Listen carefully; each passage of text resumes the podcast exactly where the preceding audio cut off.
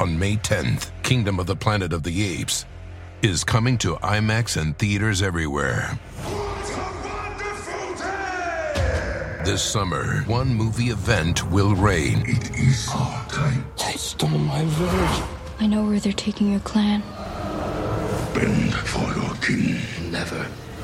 Kingdom of the Planet of the Apes. Only in theaters May 10th. Tickets on sale now. Rated PG 13. Some material may be inappropriate for children under 13.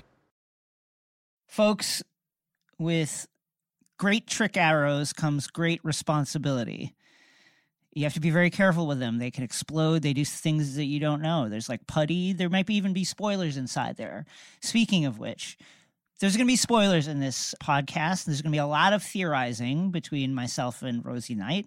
And we're going to be talking about Hawkeye, episode four, the excellent uh, fourth episode titled Partners. Am I right? We're also going to be talking about every Spider Man movie that has come out and a bunch of stuff from the Spider Man comics that may or may not inform Spider Man No Way Home, which comes out December 17th.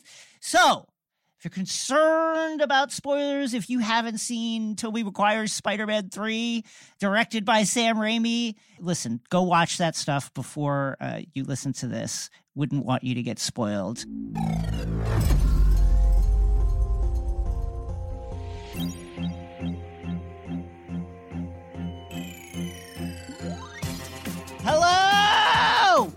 My name is Jason Concepcion. Welcome to X Ray Vision, the Crooked Podcast, where we dive deep into your favorite shows, movies, comics, pop culture, and more. Joining me today, it could be no one else.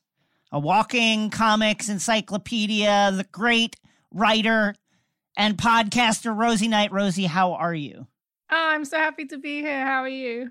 I'm doing well. I've just mainlined a, a dangerous amount of Spider-Man movie content. Uh, and I'm feeling the proportionate strength of a spider coursing through my veins right now. Uh, Maguire, Garfield, or Holland? Spider Man. I am a Holland diehard. Same, I think same. that casting is brilliant. I think Same. he's age appropriate. I think he's quippy. I have a lot of love for the other two, as we will get into. I have also been watching many Spider-Man movies, so yeah, it's. Uh, but but Holland, I think there's something about him. He gets the Peter and the Spider-Man, and and they're both perfect. In today's episode, we're going to start with a, recap and discussion of uh, episode four of Hawkeye Partners. Am I right? And then we're going to dive into a discussion about all the Spider Man movies and what we think could be in store for us as we prepare for No Way Home. Uh, and then last segment, the end game. Here we go. Let's talk about Hawkeye. Okay. Episode four of Hawkeye, Partners Am I Right, directed by Bert and Bertie, written by Heather Quinn and Erin Cancino. So we open where we left off in episode three Eleanor Bishop's penthouse, Jack Duquesne holding the Ronin sword to Clint's throat. Stay exactly where you are. Eleanor steps out and is like, Why is there an Avenger uh, in my living room? And later they talk it out. Kate fills Jack and Eleanor in on everything. They're working on a case. This is one of the funniest and funnest scenes, not even just like in Disney Marvel television, but I think in the whole MCU. It's Yeah. Kate being like, yo, we're working on a case. We're actually very close friends. We're partners. And Clint's like, "Ah, I don't know about working. I don't, friends? Partner. I I don't know. We I barely like hang out with her. And then finally Eleanor's like, "Okay, but like you are working together, right?" And he's like, "Yes." Uh, Eleanor notes that her uh, Bishop security ID was used to uh, log into the company computer system, and Kate was like, "Yeah, that was me. Listen, I needed uh, needed info for the case." That we're working on. uh, Eleanor offers to show Clint out. On the way out, he notices that the sword that was at his neck is actually his sword with the blood of hundreds of, of human beings on it. And uh, he manages to steal it in the elevator. As they're waiting for the elevator, rather, uh, Eleanor's like, listen, this is dangerous work. And I'm just concerned that, you know, like you're going to get my daughter killed. And Clint's like, don't worry. That won't happen. I'll protect her, et cetera, et cetera, et cetera. He uh, rides down in the elevator and texts uh, Laura back home at the farm, who is increasingly going to be some sort of mockingbird like Yeah. ex shield figure. right? Exactly. He's like, hey, 100%. Run a check on Sloan Limited. Meanwhile, Eleanor, in a teaser that I think uh, is easy to overlook, makes a call to parties unknown about some other urgent matter. Yeah. Who's that going to be? could seem i think it seems like it could maybe be um kate's dad We never Okay. saw his body in the. Whoa! You know the rules. You know the rules. That's so. Also, so in the Kelly Thompson comics, the Hawkeye stuff, it's revealed that Eleanor, who they thought was dead, has actually Right. been a puppet master of kind of Kate's Yeah. figurehead villain, uh, Madame Mask. So I wonder if they're going to do some kind of inversion. He doesn't necessarily, or of course, could be the guy we've been waiting for, that everything is hinting for, who we kind of got a glimpse of last episode, Kingpin.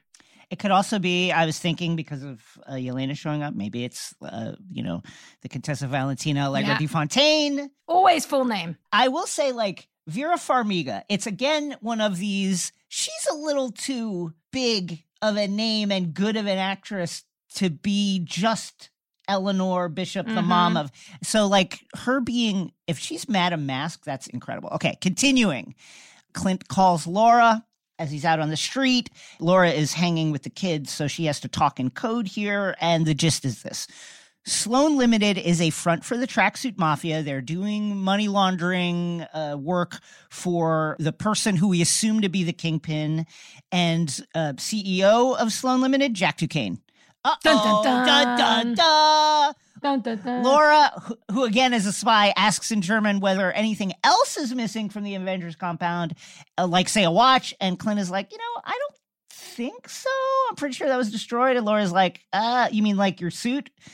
And Clint is like, oh, good, uh, good point. Let's check the transponder that is inside the watch. Great idea to put a transponder in the watch for storytelling purposes, also. And then he promises to be home soon. I'm very interested by Jack and Clint not knowing each other because obviously in the comics, Yes. Jack Kane is uh, Clint's mentor from the circus. I didn't think they were going to do a circus thing, I but I thought that was really. they did the circus. I Me love too. the circus. I feel like they've been playing with it. So, like in the last episode before that amazing car chase, Clint's like jumping on a trampoline and they're in like a carnival setting. I wonder if maybe they'll do something where at some point Clint and Jack will fight and they'll realize that he fought him as the Ronin or something. So there's some kind of back connection. there. Right. And there there I guess there's also a world in which Clint left the circus at such a young age that maybe they don't realize, but we'll see. It seemed pretty definitive Yeah. that the circus is out and uh, Jack Duquesne as Clint's mentor, Yeah.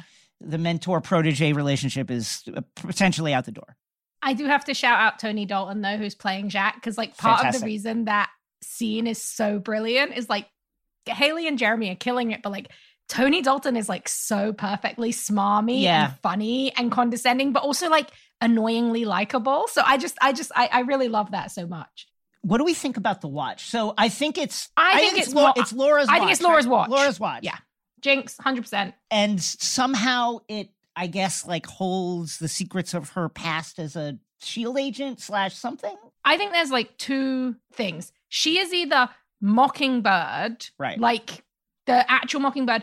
But uh, Kevin Feige has had fun kind of erasing a lot of Agents of S.H.I.E.L.D., Yeah. so it wouldn't surprise really me if Bobby was it, yeah. out. You know, Darkhold, he did that with. But the other option is Mockingbird was a code name when Right. she was Agents of S.H.I.E.L.D., Right. Or, and the watch, I think specifically, it could be, this would be a very MCU version, would be like the watch says on the back, like, to my mockingbird, love Clint. And that was just like a, a, a code name that he, uh, his, his pet name. But there's some reason that it ties back to Laura because later on, he says to Kate, you know, this belongs to someone who is close to me right and it will blow their cover. It's very important to me that we get it back because Yeah. otherwise, like, goodbye, friend, you know? So that to me says it's Laura. I 100% agree i wonder if it's tied to some sort of secret war-esque mission that nobody knows about that you know Mhm. secret war not secret wars and not anyway Yeah. moving on uh eleanor and jack this is a really uh, kind of like underrated we won't talk about this scene that much i think in, in a you know as in kind of like the social media slash blogosphere narrative. But i love the scene where eleanor and jack are discussing like what to do about kate while kate lounges with lucky the pizza dog. And you know eleanor's like man kate give jack a break. Just go easy on him. And then you get this little scene where you realize that eleanor is in love with Jack. Like she Mhm. loves this guy. And it's clear that, listen, it's been a long time since her husband died. You know, the swordsman, the metaphor, uh, you know, like you don't need Mhm. to look too uh, too deeply into it to what Yeah. that could mean for Jack's prowess as He's a very charmer, romantic. as Remember a how he was introduced with the rose? Yeah. And Kate begins to warm to Jack because she Mhm. realizes, man, my mom really loves this guy.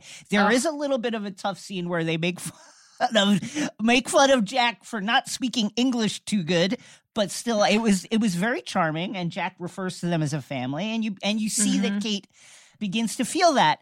Back at Moira's, Clint is packing his bruises in frozen foods. He reclines for a long winter's nap. Immediately, that is cut short by Kate's arrival with Lucky and more pizza. Kate also brought movies for Barton Movie Marathon Night. Clint is very touched by this. And he says, Hey, guess what? Great instincts on your mother's boyfriend. He is the CEO of Sloan Limited and is working for organized crime. And Kate is like, Fuck, I was beginning to like this guy. Dude, that dueling thing that you just brought up, that's such a great example of why this show is so brilliant because they have this really warm moment Yeah. that seems like it's throwaway. Yeah. That's this brilliant, slow character moment where you think, oh, this is actually really nice. And then immediately it's that gut punch. Sorry. Sorry, he probably works for the Kingpin and he basically runs this group that I've derailed my entire life to join you in taking down. Like, oh, it's so good. It and the, really, really the. Christmas decorating thing is like a nice little nod. Eh, Hawkeye. Wonderful.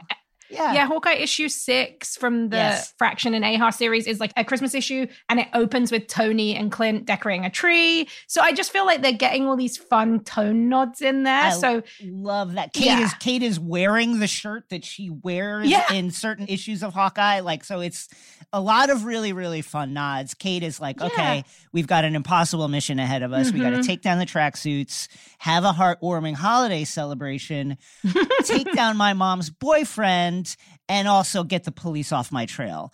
Uh, so it's going to be a tough one.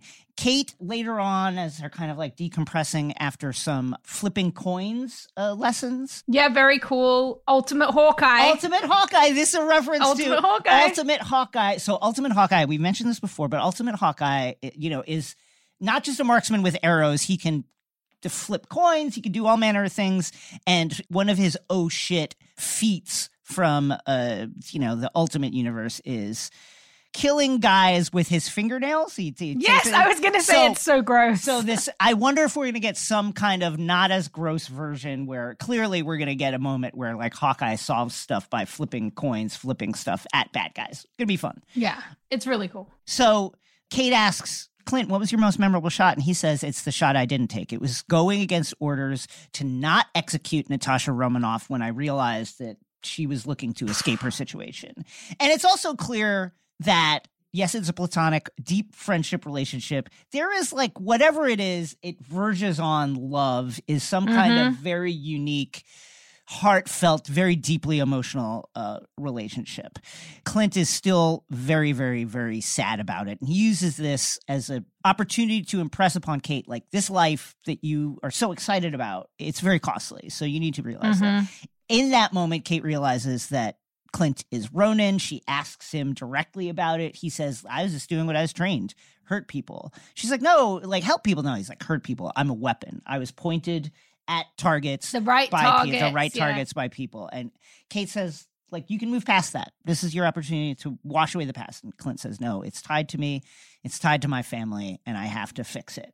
Uh, that night, as he reclines in his chair, he relives these moments from his past the blip, his days as Ronin, Natasha and Vormir uh, dying. The next morning, Clint says, Kate, okay, here's your job. You got to go meet with the LARPing community, NYPD LARP, and you have to retrieve my arrows, which, uh, using my tracking device, I realize are stored at NYPD facility. She goes and meets with them, uh, sets that up there. The LARPers are mostly NYPD and uh, New York Yeah. Fire Department members. Also, like very interesting. So a lot of them are named after members of the Death Throws, who are like a Marvel villain community. So you have Hawkeye's Orville, who is villains. Oddball. You have uh you know the the police officer who she mentions her name Bombshell Bomb- because She that's has it the- on her you know, bag, It's, it's on her bag, cute. which is so it's very interesting how they're kind of bringing these names in, but they're recontextualizing them the same way that Grills, you know, his Yeah. friend from the the LARPing thing, that was his neighbor, and those. So it's a it's a different way of kind of bringing in these comic book characters. Do I think that they're going to become villains? No, they're their allies. Right. But it, it's it's interesting to. I think I'm very interested in the way they're doing it. The same way that Greer was on the phone in the Yeah. first one, you know, which is the same name as as another famous Hawkeye ally. So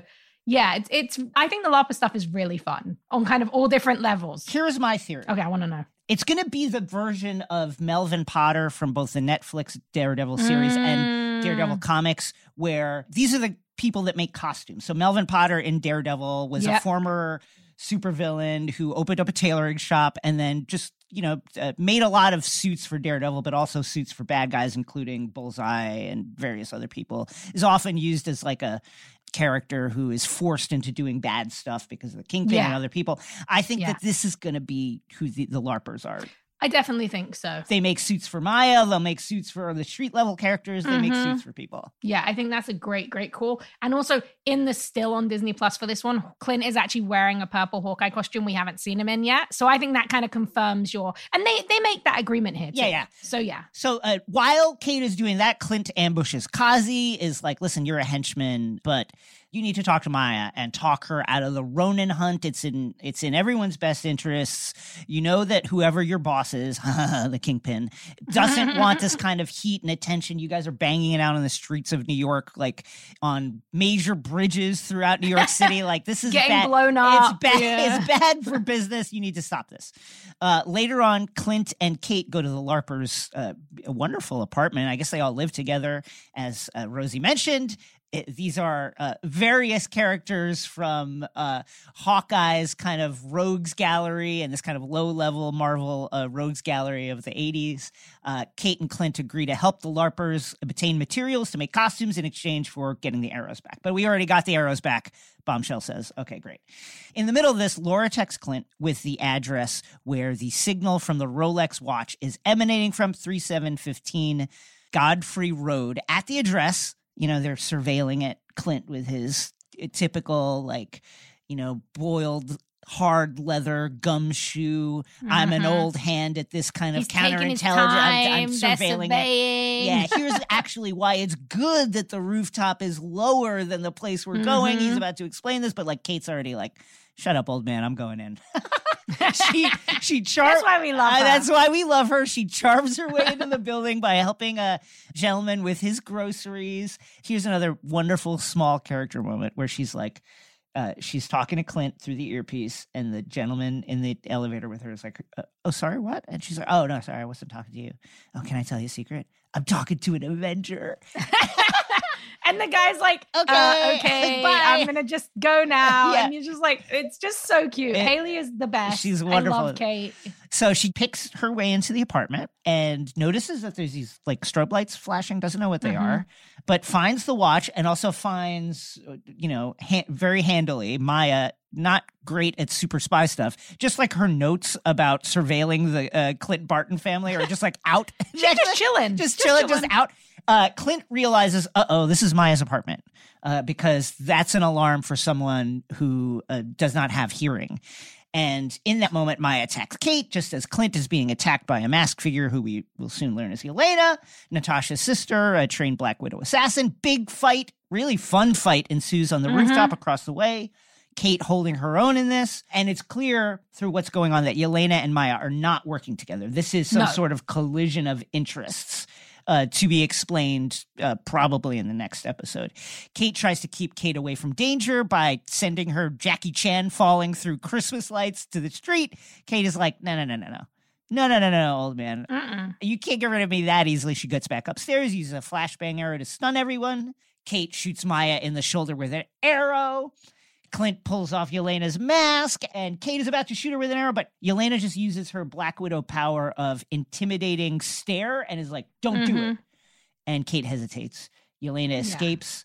Uh, Clint is seriously freaked out by this encounter. Black Widow assassins involved in this? This is too real. This is too dangerous for you. We're done. Okay. Our partnership is done. Go home. End credits. What a fantastic episode. Shockingly good. I mean, Bertie and Bertie, this like dueling thing of the wildly action packed car chase from three that was lifted directly from the comics, and then to this really character focused kind of adventure slow burn episode with this massive fight is just so good. This show is so good. And it's Three and four are perfectly transposed, like comic book pacing Mm-hmm. episodes of television. You've got the big end fight at the end that doesn't actually resolve anything, but is is The cliffhanger immensely you pick up next satisfying. You've got cliffhanger to make you pick up next week. You've got all these hints at a broader mystery and a bigger Mhm. conspiracy that who knows when those are going to pay off.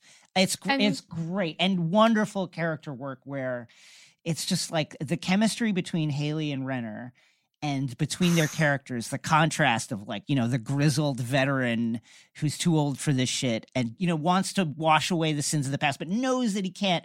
And the idealistic young adventurer who's just like, Mhm. This is great. I love superhero. Isn't it wonderful? You're a superhero, Clint. Isn't that cool? It's Yeah, so it's- good. it's so good and like it sounds like it should be like overdone or derivative but the the way that they write it and the the, the joy that haley brings to it and and this is definitely jeremy's like best performance as hawkeye for me Yes. so like and i love that thing you mentioned about it being very comic booky because i think one of the things that is really cool like that moment with Yelena where she looks Yeah. at Kate, they did this full on face. And obviously, Florence Pugh, like the most expressive, good, great actor of our times at the moment. So it's like, that was like a panel. Yeah, it, it was was like a panel. full page panel of just her looking at her, and it's the like the no. And there's this moment of connection there that you know is going to come back to be important. Absolutely. Kate wasn't like scared; she was like confused and like interested. And Kate is a, a very big queer fan favorite comic book character, and all the characters that she has been romantically kind of entangled with have been aged down Yeah. in the movies and in the MCU, like America Chavez, uh, Patriot, stuff like that. So when her and Yelena had that moment, I was like, oh, is this going to be the gay thing? I was Yeah, like, this is a new ship. I was like, people are going to love this, and I want to see more. uh, I can't wait to see more. Can't wait for episode five, which from dun, dun, dun. all the kind of like ear to the ground kind of hints and clues seems like it's the the quote unquote big episode. Like this is Yeah. the groundbreaking episode. So I'm very excited for that. Up next, the airlock where we talk about Spider-Man. On May 10th, Kingdom of the Planet of the Apes is coming to IMAX and theaters everywhere. This summer, one movie event will reign. It is our time. They stole my village. I know where they're taking your clan. Bend for your king. Never. Kingdom of the Planet of the Apes. Only in theaters May 10th. Tickets on sale now. Rated PG 13. Some material may be inappropriate for children under 13.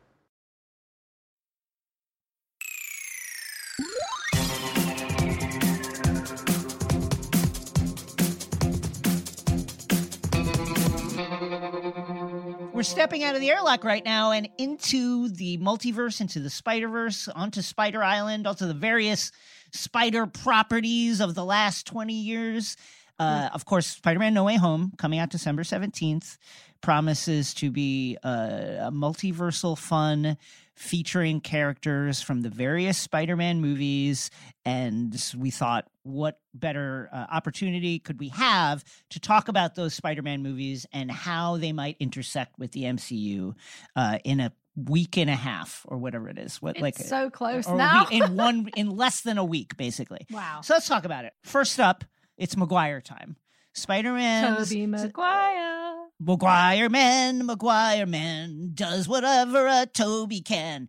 It's uh, the Spider Man original trilogy directed by Sam Raimi. Uh, Tobey Maguire as Spider Man, Kirsten Dunst as Mary Jane Watson, James Franco as Harry Osborn, uh, J.K. Simmons as J. Jonah Jameson, etc. We got Old Uncle Ben with Cliff Robertson. Villains, very important. Willem Dafoe, Green Goblin, gonna be in No Way Home. We know that. Alfred Yep. Molina, Doc Ock, gonna be in No Way Home. We know that. Thomas Haden Church as as Sandman, gonna be in No Way Home. We know that. And uh, Topher Grace, Eddie Brock, probably not gonna be in No Way Home. He might have that. Topher might. There might be a secondary, a, a, one second Topher cameo. You never know. But yeah, he, he's not confirmed. We don't have a, a Topher Grace featurette like we do about the other villains that we know are coming. So let's go. Uh, we'll go in order here. Spider Man, uh, 2002. It was a great comic book movie of its era. Obviously, a Mhm. huge hit. Saw it at the theater, loved it at the time. Of course. Peter Parker, we get the we get the origin story. Peter Parker bitten by a genetically engineered super spider at a you know a college tour of Columbia's top biological genetic engineering lab. He develops uh, powers. His uncle Ben is murdered. He falls in love with girl next door, Mary Jane Watson, uh, and then while this is happening, Norman Osborn facing, you know, a, a civil war on the Oscorp board and uh, various challenges to his authority, decides, you know what, I'm going to test experimental uh, chemicals on myself. Always a good idea. Always a great idea. And steal the uh, super military suit and glide board that I, we were developing for the military. And I'm going to become uh, the supervillain, the Green Goblin.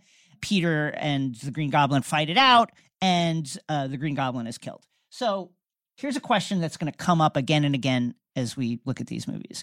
Where do you think, one, well, f let me start here. First of all, is the Green Goblin that we're going to see in No Way Home the actual Green Goblin from Spider Man the movie, or is it like a variant?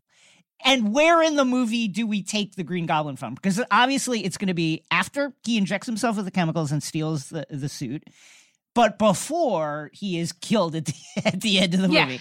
I think it's the biggest question because something that these just it's it's important to mention, even though we're skipping ahead a little bit. Electro has a Stark Tech, right? Right. In the, in the trailers, so we know are these the same versions? Is there when He Who Remains died? Did some kind of divergent yeah. thing happen? Like right, exactly. I'm not sure, but I'm really happy that at least for part of the movie, he's going to have that Power Rangers looking suit because I fucking love that suit. I love that Green Goblin suit with the big butt and Yes. the crazy mask. So I think if he's getting picked out, I think they're probably going to be around the time when he does the big attack and he flies in, and and I think you sort of just go boop. Like Yeah. I was watching the '90s Spider-Man cartoon, and in season five they do a Secret Wars story, and it basically has the Beyonder or a version of the Beyonder picking all these villains Yeah. out of like different universes. And I was watching it and I was like, oh my God, this is basically what's happening. Like, I think you just pop them out at their most powerful moment. So it's when Osborn comes in, he destroys the parade, and you're just like, okay, that's boop. He's going through. Rosie, you just hinted at something that is my tinfoil theory. So, what do we expect after seeing uh, Let There Be Carnage? That that all these villains are just like randomly transferred to this? Is there someone behind it? Is there someone that's selecting these villains slash characters and various characters to collide with the universe that we know? And is that person the Beyonder? Are we going to Yeah. see? Is it going to be like Secret Wars that we're building to some version Mhm. of Secret Wars? And there's actually a consciousness behind why these particular characters are going to this particular place. Yeah. And also, look, I know, I know, I'm not trying to bring it back to Eternals, all right? I know everyone would rather, most people would rather forget that movie, it back even though to I would Eternals, not. Rosie. Bring I'm, it back. I'm just saying, I'm just saying, we Eternals did just come out, and whatever else you feel about it, the end of it is a giant cosmic celestial saying that Earth is about to be judged and needs to prove that it's good enough to survive. Right. And then suddenly all these heroes are turning up from different multiversal spaces. I think that could really align with your idea of like there being someone behind this and there's a greater reason why all these villains. Also, we know what the MCU is like. There is no way that the trailers that we have seen are the whole movie. That is yes, part right, of the movie right. that we are seeing. And so what is that big reveal? What is that big reveal? Not only that, but like, you know, there's going to be a lot of red herrings and scenes that Mhm. don't actually exist in the actual Yeah. movie. Like, so there's going to be a lot of stuff to throw us off. Speaking of Green Goblin, I truly am. My tinfoil hat theory is that that new suit, even though there's now a few official pictures where it looks like it's Willem Dafoe's face, like stuck on that new suit, I don't actually think that's him. I think there's going to be another Goblin. Ah, okay, well, get to that. I have a theory about that. Let's let's get to Okay, okay. Spider-Man Two. Spider-Man 2. Spider-Man 2, Peter Parker is having a bad uh, few months slash year. He's been fired. He's failing school. He has no money. He has a crappy apartment. He sucks. Meanwhile, uh, Otto Octavius is developing a fusion reactor, um, which uh, the test We goes wrong. him. Listen, all these tests go wrong. Every every They never learn. they never work and they never learn. They're always playing God. Uh, they're always stealing the fire of the gods. And look what is happening. Otto is Mhm. fused with his AI robotic tentacles, which then become kind of conscious, and he becomes Doc Ock.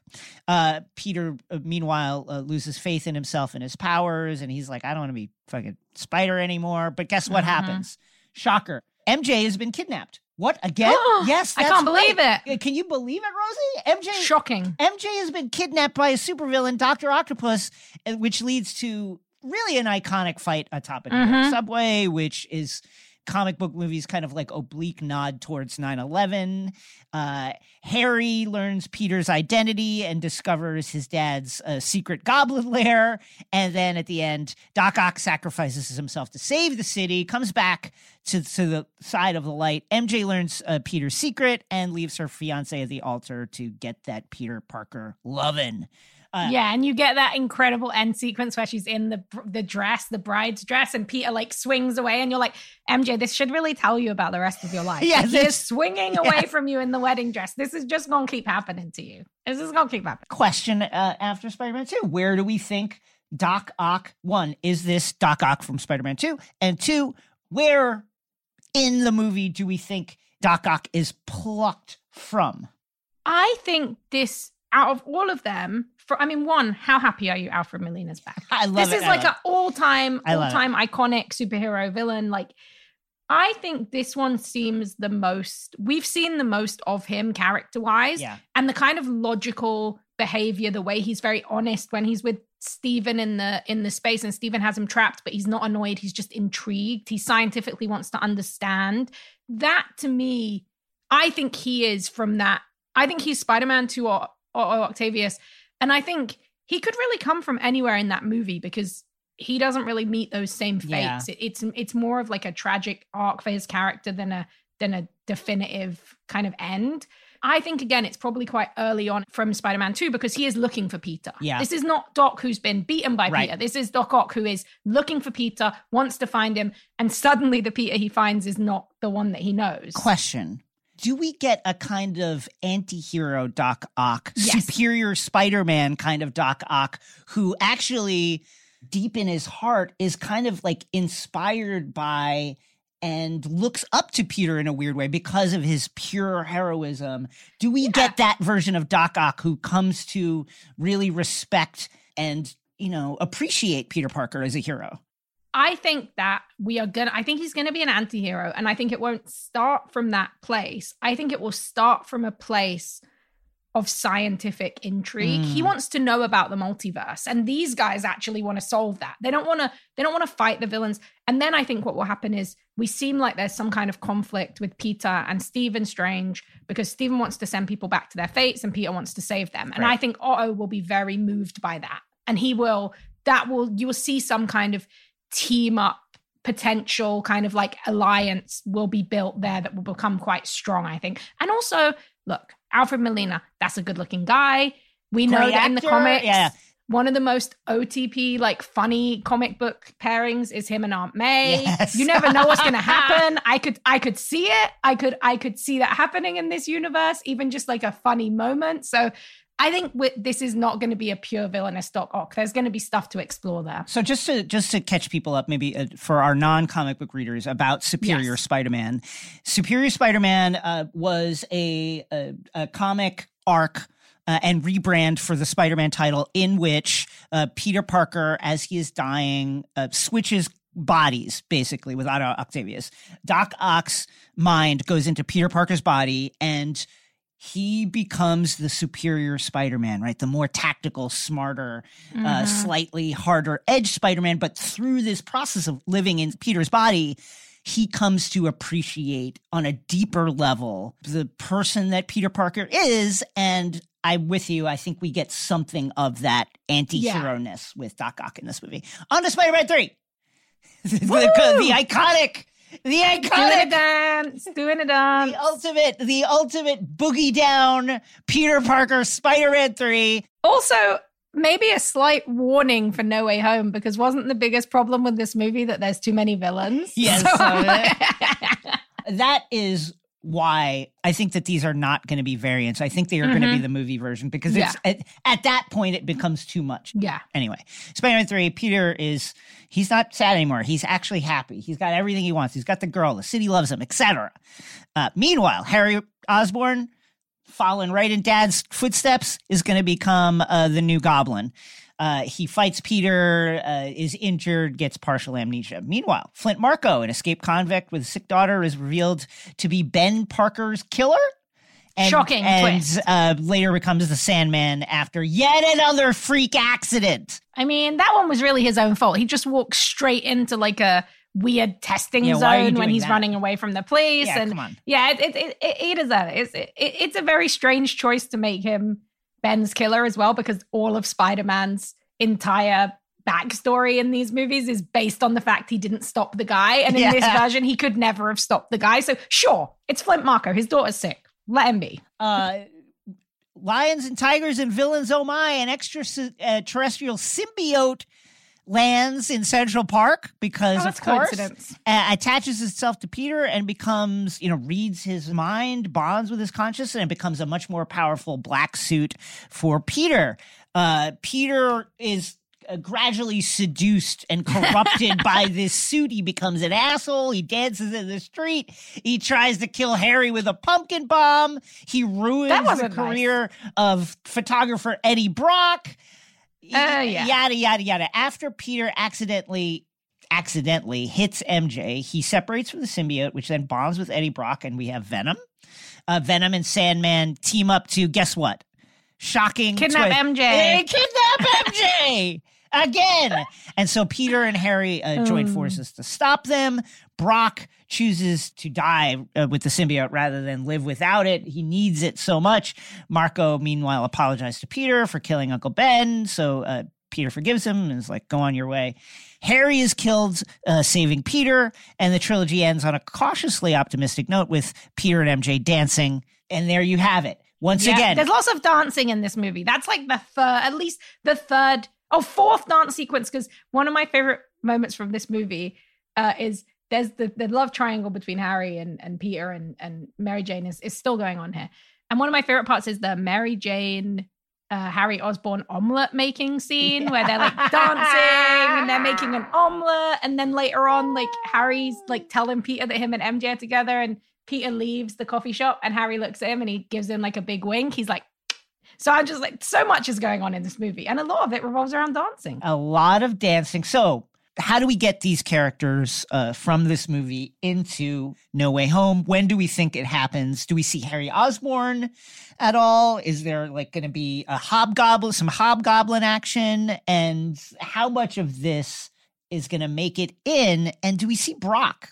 I think that with the Tom Hardy Venom edition, which I think is more likely to actually just be like another post credit scene or something, I don't know if Kevin Feige. I just saw Venom again. Uh, the third time I've seen it in the cinema, Venom, Let There Be Carnage, because I have many friends with a, a, a love for Venom.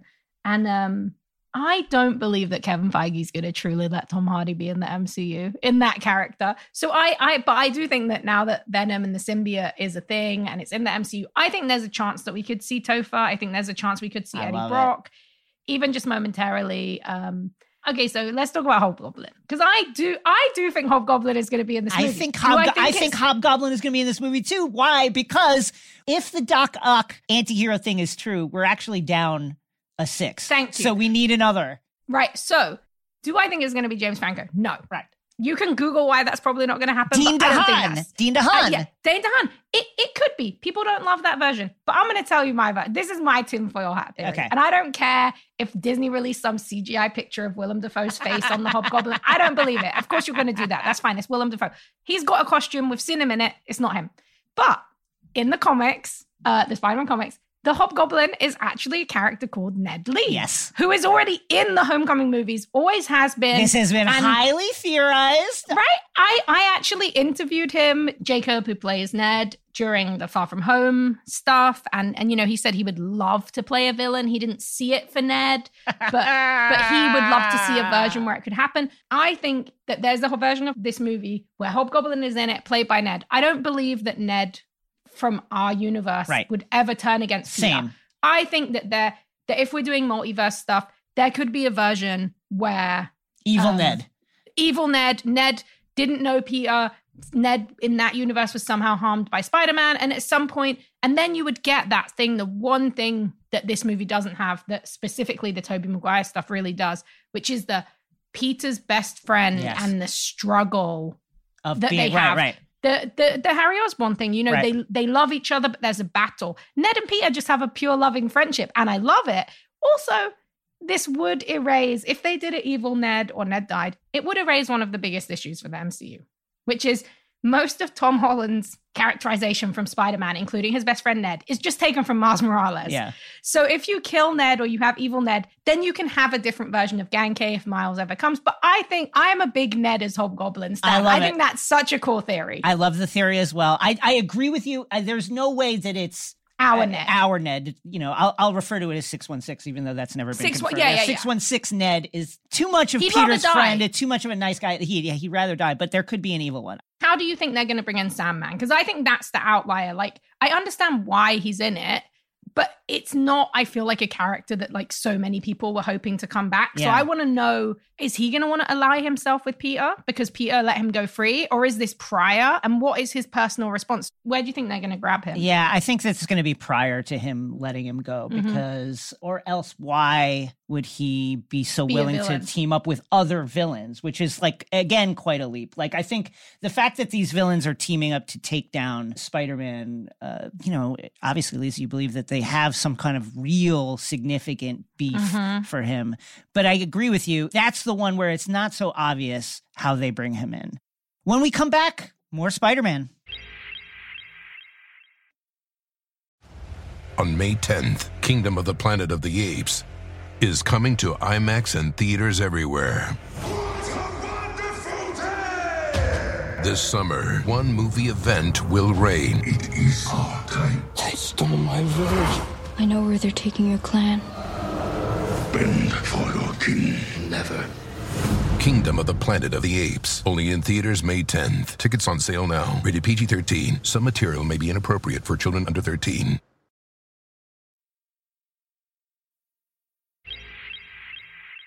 Welcome back for more Spider Man talk. Let's move on to Andrew Garfield's Mark Webb's Amazing Spider Man's 1 and 2.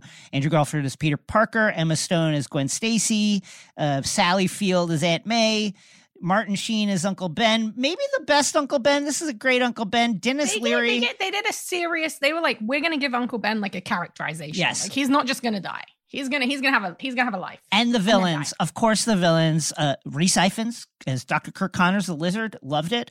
Uh, Jamie Foxx as Max Dillon, Electro. Paul Giamatti, I'll never forget it. I'll never forget that ending. I will never forget it. You forget that Paul Giamatti is in approximately 45 seconds of the Amazing Spider-Man 2 at the beginning and the end as uh, the Rhino, and then of course Dean DeHaan as uh, the most basic Harry Osborn slash Green Goblin of all time.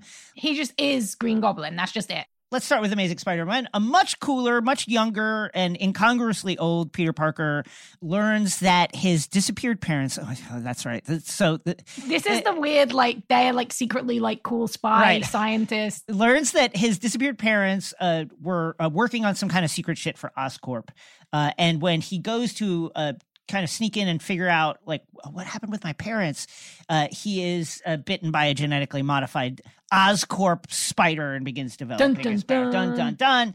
Uh, Peter visits uh, Dr. Curt Connors, one of his. Uh, father's old colleagues who is working on uh, some kind of project to heal you know injuries using animal dna specifically uh, lizard dna uncle ben dies but this time the lesson is that peter's father believed that you could do good things for people you had a moral obligation to do those things that's what's at stake here not choice responsibility. Peter goes to track down ben's killer he becomes spider-man he sources uh, spandex on the internet and buys stuff to make a costume he, he builds his web shooters uh, we get a big fight with Dr. Connors after Dr. Connors injects himself with the lizard uh, regenerating serum and becomes the lizard. Peter reveals his identity to his crush, Gwen Stacy. Uh, meanwhile, Gwen Stacy's dad is leading the hunt for Spider Man. The lizard has a crazy plan to disperse the serum, his lizard serum, from across the city uh, from the top Sounds of really Oscorp bad Tower. when you say it. Yeah, like but, but like it doesn't really. It's kind of like really that's the plan. Okay, Captain Yeah. Stacy dies shocking. and tells Peter to avoid Gwen, which he does at first, but then he can't stop, of course. And then we get the mid credit scene. Dr. Connors speaking with Gustav Fiers, the gentleman who is the villain from the novelization of Spider Man. absolutely from wild. decades ago, uh, who in the novelization plays a key role in assembling the Sinister Six. Weird choice. Uh, and then Connors tells the gentleman, uh, "Hey, leave Peter Parker alone." Okay, so how do we get the lizard into this movie? And are we going to see anyone? And you know, obviously, uh, we get Andrew Garfield from this movie, but I wonder, do we get Andrew Garfield Spider Man from Amazing Spider Man, or do we get him from the Amazing Spider Man Two? Where do we get him in this? Yeah, the whole thing is weird. So first of all, remember that very prime moment that that Stephen Strange says, you know, they all died at- in their universe Yeah. by the hand of their universe Yeah. Spider-Man. We know that's not the case here, or at Right. least not what we saw. Right. So that's really interesting. Um, I still think that Peter could have killed him at a later date. So I still think it's probably the same guy. I think you're right about variants. You know, the weirdest thing about this to me, right? Yeah. Is like, I think it has to be Andrew Garfield from Amazing Spider-Man 2, because I think it has to be Post- about Post the death of post the death of Gwen Okay. Stacy because it has to be about redemption. Yeah. You know the moment where we see MJ falling like um our like 616 MJ uh, Zendaya Yeah. falling off the bridge Yeah. with her hand up, you know, that feels like a moment where Andrew Garfield would be like, I'm not gonna let it happen not gonna again. let it you know, happen again, He, yeah. he grabs. I feel like that is it. I I also just feel like these movies are not remembered like that fondly. I mean, there are there is a generation of kids who this is their Spider-Man, so so there is a there's a nostalgia there. But I don't necessarily think if Dane DeHaan, for example, you know, I, yeah, I don't know. I'm I'm I'm in I'm intrigued by the whole thing. I'll say this about I'll say this about Mark Webb's Amazing Spider-Man. Saw it in the theater as I've seen these all in Yeah, the theater. Yeah, me too. Obviously, It has villain problems, okay, and I think the Mhm. choice to include the uh, parents, the Peter Parker parents, kind of mystery backstory, which has been. Listen, it's established in the comics that they were shield agents. They get killed by one of the Red Skulls, not the main Red Skull. They get killed. But th- it's never, it doesn't really play a role like in any Spider Man Mm-mm. story. Like it's out there that that happened, but it's not something that is present and or relevant in basically any Spider-Man story that you will ever read Yeah. in- up to now. But this is uh, Amazing Spider-Man.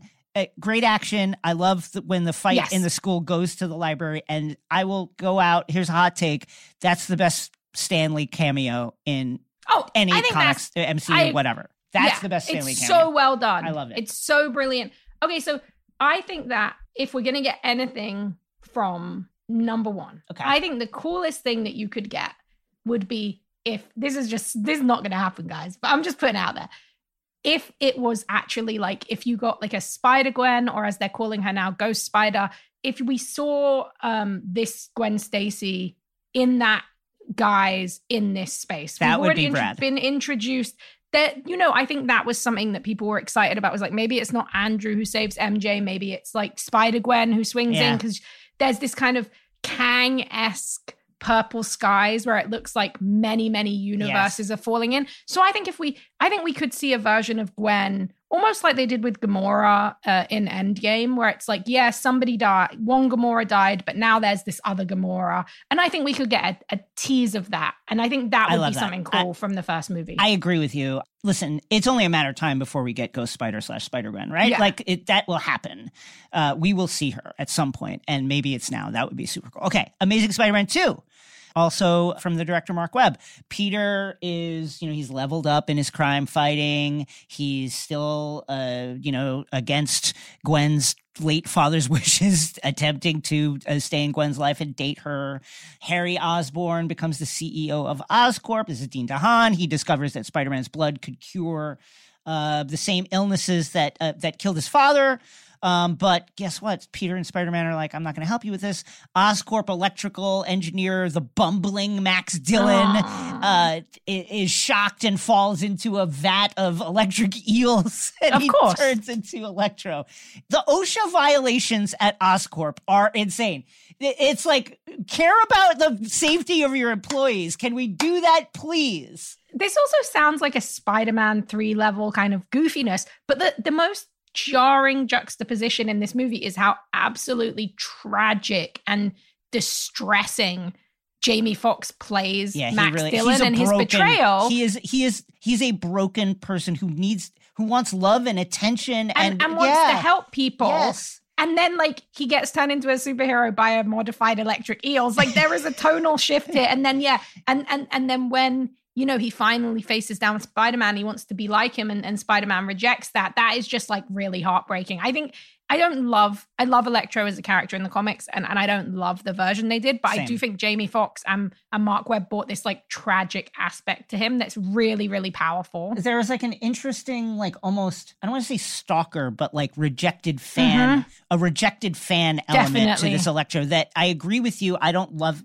i don't love it in the broader context of the spider-man universe but i think it's a really interesting idea And well done. Like Yeah. they, it is effective. It makes you feel for him. I, I really, this is probably my least watch rewatch Spider-Man because I find it really uncomfortable. Like it's, it's, it's, it's really uncomfortable to watch purposefully. It's an uncomfortable movie. Uh, Dillon, now Electro, has a big fight with Spider Man, and then he is captured. Uh, but Harry Osborn sees an opportunity here. He breaks Electro out uh, because he needs his help in uh, getting into Oscorp. Harry uh, gets some advanced armor uh, and Venom, all left by Norman Osborn, uh, and in the process becomes the uh, supervillain Green Goblin. Peter and Gwen uh, get back together. They agree to go to England together uh, because Gwen is going there because she's going to Oxford. She is such a smarty. Uh, Electro causes another blackout that causes a plane crash. Peter and Gwen go off to fight him. Uh, they ultimately overload Electro's body and explode him. Horrible. Now, stop here. It appears that Electro dies here, but Electro has died, quote unquote, died or been defeated just in this way numerous times in Marvel Mhm. Comics, and he his body just goes into like the electrical grid. Like he's Yeah, still around. He's, he's, it can even, it can even cause him to have more power. right, exactly. Because the elect, you know, that's how.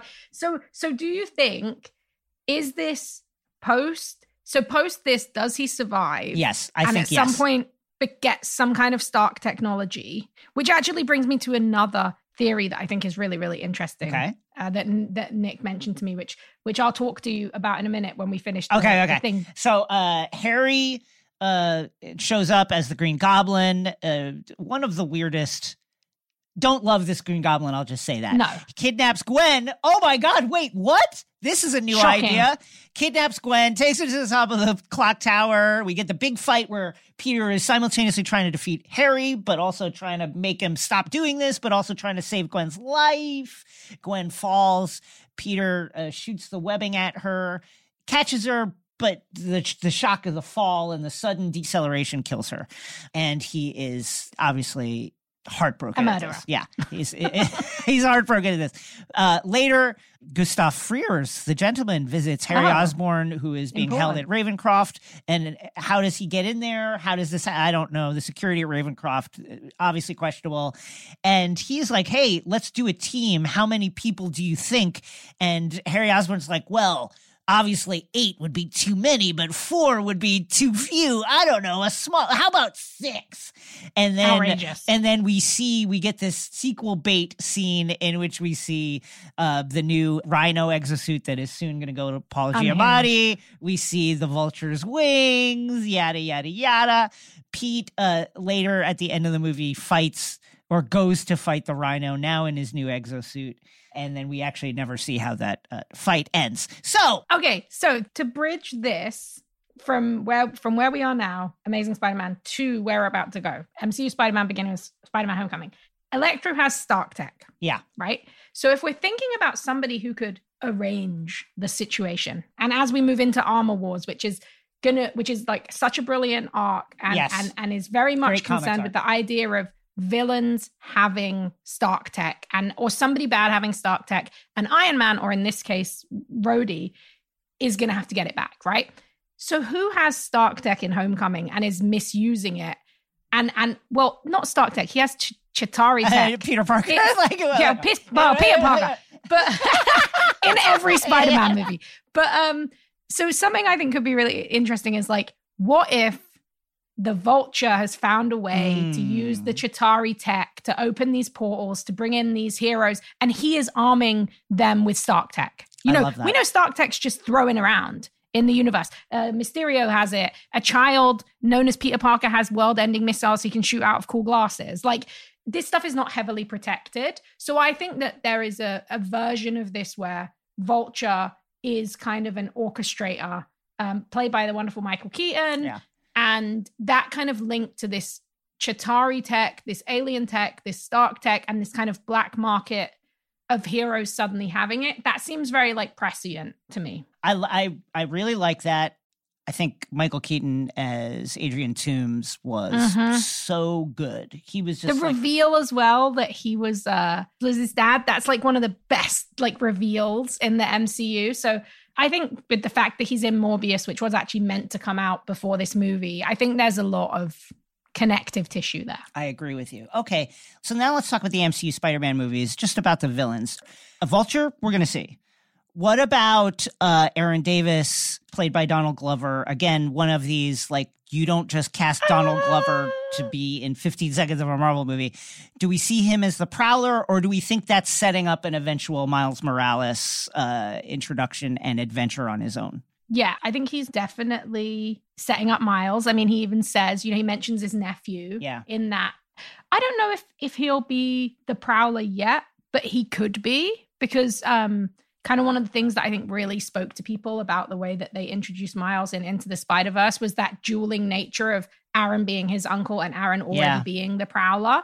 So with henchies, you know, I I would like to see like you know, Bokeem Woodbine, Shocker. I thought that was like That really was- cool. Could yeah, be that was explored more. Also, a good um a good potential like electro competitor or like Yes. there's like a there's like a combined you know of course they both have electric powers because every black superhero or villain has electric powers in comics but um yeah i i'm i'm very intrigued i think the big question is do we get miles or a hint of miles in this movie and then that answers whether we get aaron I think we get a hint of Miles. I think Sony is i do too eager to do that.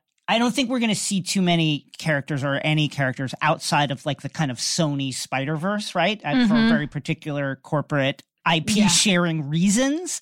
But I I agree with you. I, I think that there is going to be a Miles hint or some kind of quick yeah, uh, introduction of Miles. Here, okay, now Mac Gargan was introduced in the MCU Spider Man.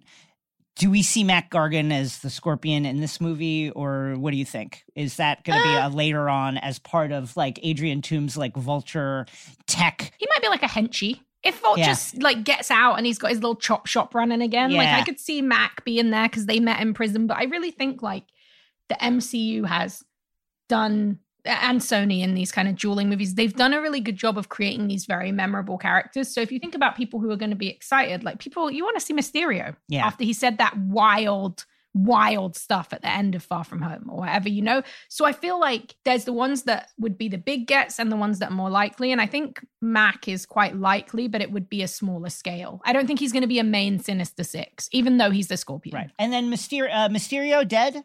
Officially dead, or do we see another Mysterio? I don't think that they bring a variant Mysterio from another No. dimension. But that would be funny because he made up the he made up the six one six thing and Yeah. then it became true. So it it if they did it, it would be funny. But I think you're right. Could it be Quentin Beck from the past? Yeah, that's a question. You know, was he plucked just before he died? Right. And is he dead dead? Like was the end of Far From Home just like a like an elaborate Quentin Beck Yeah. uh, illusion once Ruse. again? Yeah. Uh, g- big questions. Now, a couple of uh, you know, just kind of like housekeeping prompts and questions regarding this. The MCU is is set to introduce Peter's actual backstory up to getting bit by the spider and up, you know, after that his life with Uncle Ben, Uncle Ben getting killed and then all of that that leads up to his introduction in Civil War. How much of Peter Parker's parents do you think are going to be in any of this or are part of the MCU Spider-Verse going forward? I think the closest thing that we will get is uh, Uncle Ben. I think that they've probably wanted to do it for a long time. And I think the difference will be if they do it, I think they'll do it from the perspective of Aunt May. I think that Right. that would be the way to do it a bit differently. I don't know about his parents. I feel like there's so much more to do right now. And in my opinion, this kind of swirling rumors from what Amy Pascal said about three more Spider-Man movies that they're working on with Tom Holland, the MCU denied, like that Marvel Studios wouldn't confirm. That to me doesn't say we're getting three more Tom Holland Right. as Peter Parker movies. That says to me that there's three Spider-Man movies that might happen that Sony and Marvel might make together that Tom Holland is somehow involved with. So I don't know if there's going to be time for that, but in a multiversal sense, as we go into No Way Home, I do feel like we're going to get some Uncle Benish business. Could it be the Uncle Ben's from the past? Here's my take. Listen, I, I loved Hot Aunt May. Yes. Marisa Tomei's Hot Aunt May is just, it's a great shift and a great change. And of course, Marisa Tomei is one of our great actresses. Hot Uncle Ben. Here's my I casting. see it. Ready? Bobby Cannavale. From Oh my God. You're blowing my mind. Bobby Cannavale. Hot Uncle Ben. Make it, Wow. make it so, Amy Pascal and Kevin Feige. Let's go. That is it, especially because tell me you can't imagine Bobby Cannavale getting in between a fight because it's the right thing to do and dying. Absolutely. One- hundred percent. 150%. step into that fight and be like, "No, this is wrong," Yes. and then you know he can die, and and and that's sad. Yeah, I'll be very interested. I am a fan. I'm a, I was very impressed by them avoiding redoing the Uncle Ben thing. Me but I think in in the third movie, I think if you want to touch on it, you can.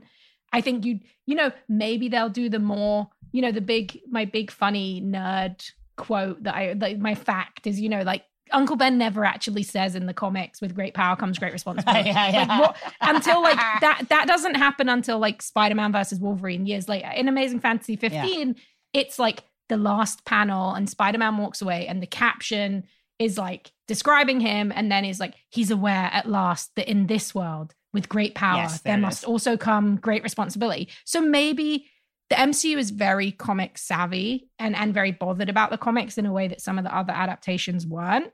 So maybe when they do it, it could be more like a conversation between Aunt May and Peter, kind of reminiscing about the kind of man Ben was. Yeah. I feel like there's going to be some Ben here. Now, is there going to be multiversal Ben?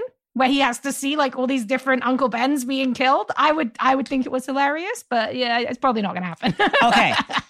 In No Way Home, who else do we see? Do we see? Do we have any hints of X Men, uh, the Fantastic Four, I- Matt Murdock? Yes. What do you think? Okay, I am a believer. One, I think the Kingpin situation and the introduction of Echo specifically and the way that it's being teased in Hawkeye in the lead up to this movie with the potential of Kingpin even appearing properly, not just the touching Echo's face in, in episode three. I think Matt Murdock is a very safe bet. Hmm. I actually don't think it's that outrageous. I think there's a reason that Kevin Feige turned around and said, hey, if Daredevil's in the MCU, it's going to be Charlie Cox. You know, he randomly gave that quote and he just Yeah. confirmed that. So I think that means that's likely. I personally do believe that a really easy way, not necessarily the best way, but an easy way to blow up the multiverse that in the way that they want to do is to introduce a lot of cameos at the end of this movie. How effective or not that is going to be is questionable. But like in this, we see Stephen and we see Peter, and and there's this Kang purple, you know, purple kind of cracks in the sky that look like Kang's multiversal kind of stuff. And Stephen says, "Oh, you know, they're pushing through, they're coming through, and, and I can't stop them." And we know that that is after the villains have been there because he's already had to explain to Peter what is going on. So if Peter was there when the villains were coming through, he wouldn't have had to explain to Peter where those original villains were coming from. So I think that the I think that the the, the end of the movie will be some kind of multiversal collapse where you could very likely get your previous characters. Uh, you know, Patrick Stewart as Xavier. These kind of people, but just momentary cameos of these different universes colliding, maybe even just images and, Mm. and reuse stuff from other movies. And then it sets up a sort of Infinity War endgame where Multiverse of Madness is about cleaning up Right, clean those it up, multiverses. pairing and then off. you get to and and and you know you can have some fun. You have uh, Chris Evans as Johnny Storm momentarily, whatever. And you and then you really get into it in Multiverse of Madness with the true more than cameos. They're not just momentary seconds. But I actually kind of looking at the movie as it is and looking at what the trailers have released, I think that there is a big chance that that is going to be. Also, I, I'm pretty sure that for the junket they didn't show the whole movie; they just showed uh, an, the opening kind of certain amount of minutes. So I think that there's something there to there being a lot more characters than we think. I'll say this specifically about Daredevil. My take is that Daredevil already exists, quote unquote, in this kind of uh, 616 universe. They're not going to bring him in through uh, interdimensional uh, magic because, like, then his law degree wouldn't work. He's got to be able to practice law here in the 616, and it's and if he has like an Earth 29 law degree, it's just not gonna it's not gonna translate. This was so fun. Yeah. I can't wait for this movie. I can't wait to go see it. We're uh, very excited to potentially go see this movie early at a screening. Hope that happens. Rosie, I can't wait. this was delightful. Up next, Endgame.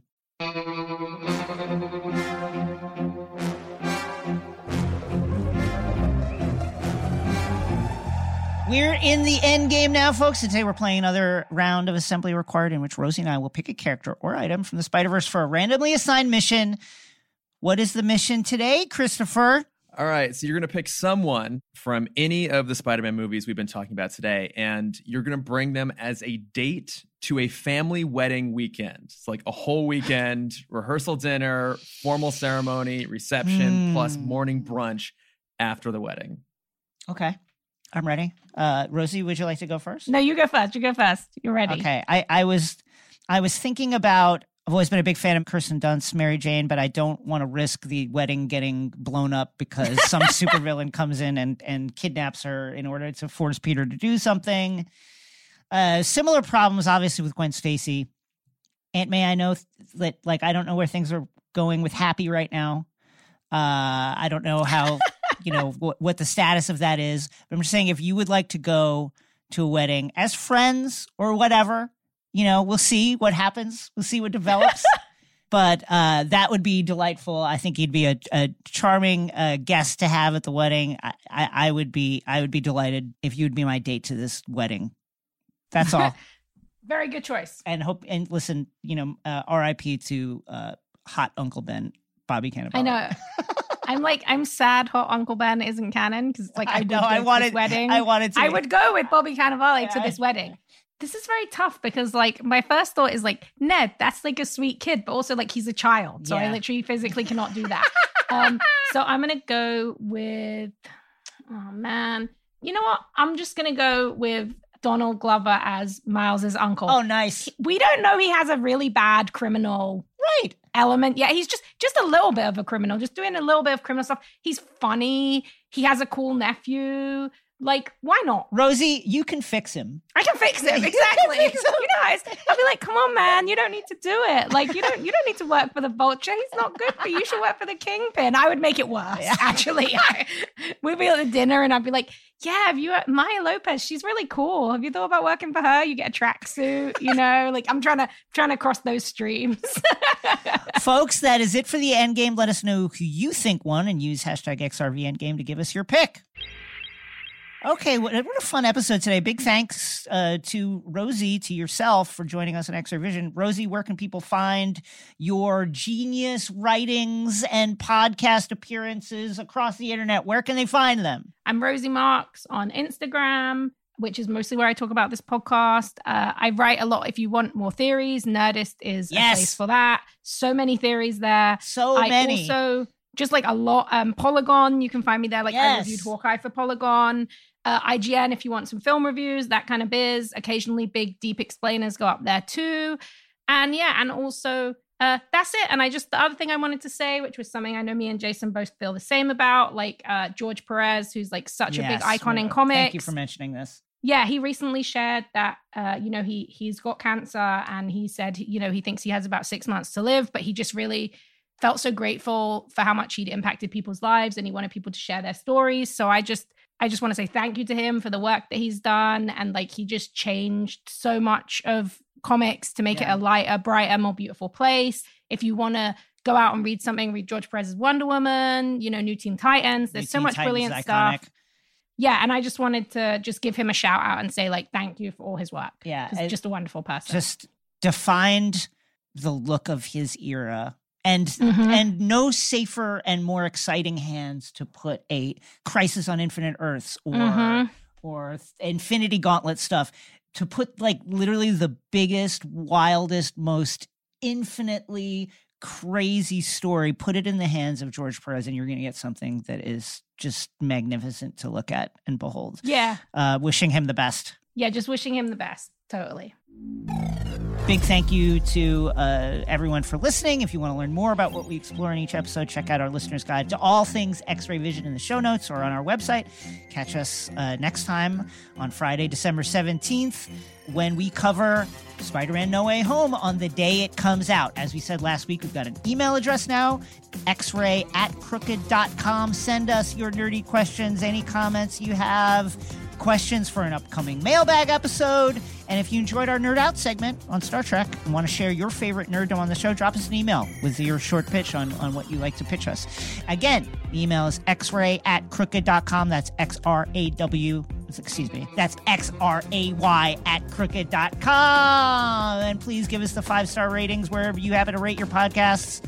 Four stars. No. Three stars. Definitely not. Two stars. Are you crazy? One star. I guess you hate us. Five stars only.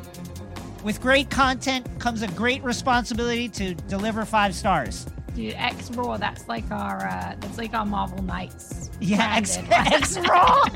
X Raw Vision. See you next time. X Ray Vision is a Crooked Media production. The show is produced by Chris Lord and Saul Rubin. The show is executive produced by me, Jason Concepcion, and Sandy Girard. Caroline Reston and Carlton Gillespie are our consulting producers, and our editing and sound design is by Sarah Gibalaska and the folks at Chapter 4. Big thanks to Brian Vasquez for our theme music. Ben, where you been? I was just out. I, I was uh, was out, and Peter ran by me. What's going on? This kid's acting crazy lately. He's acting absolutely nuts. May, you're looking good.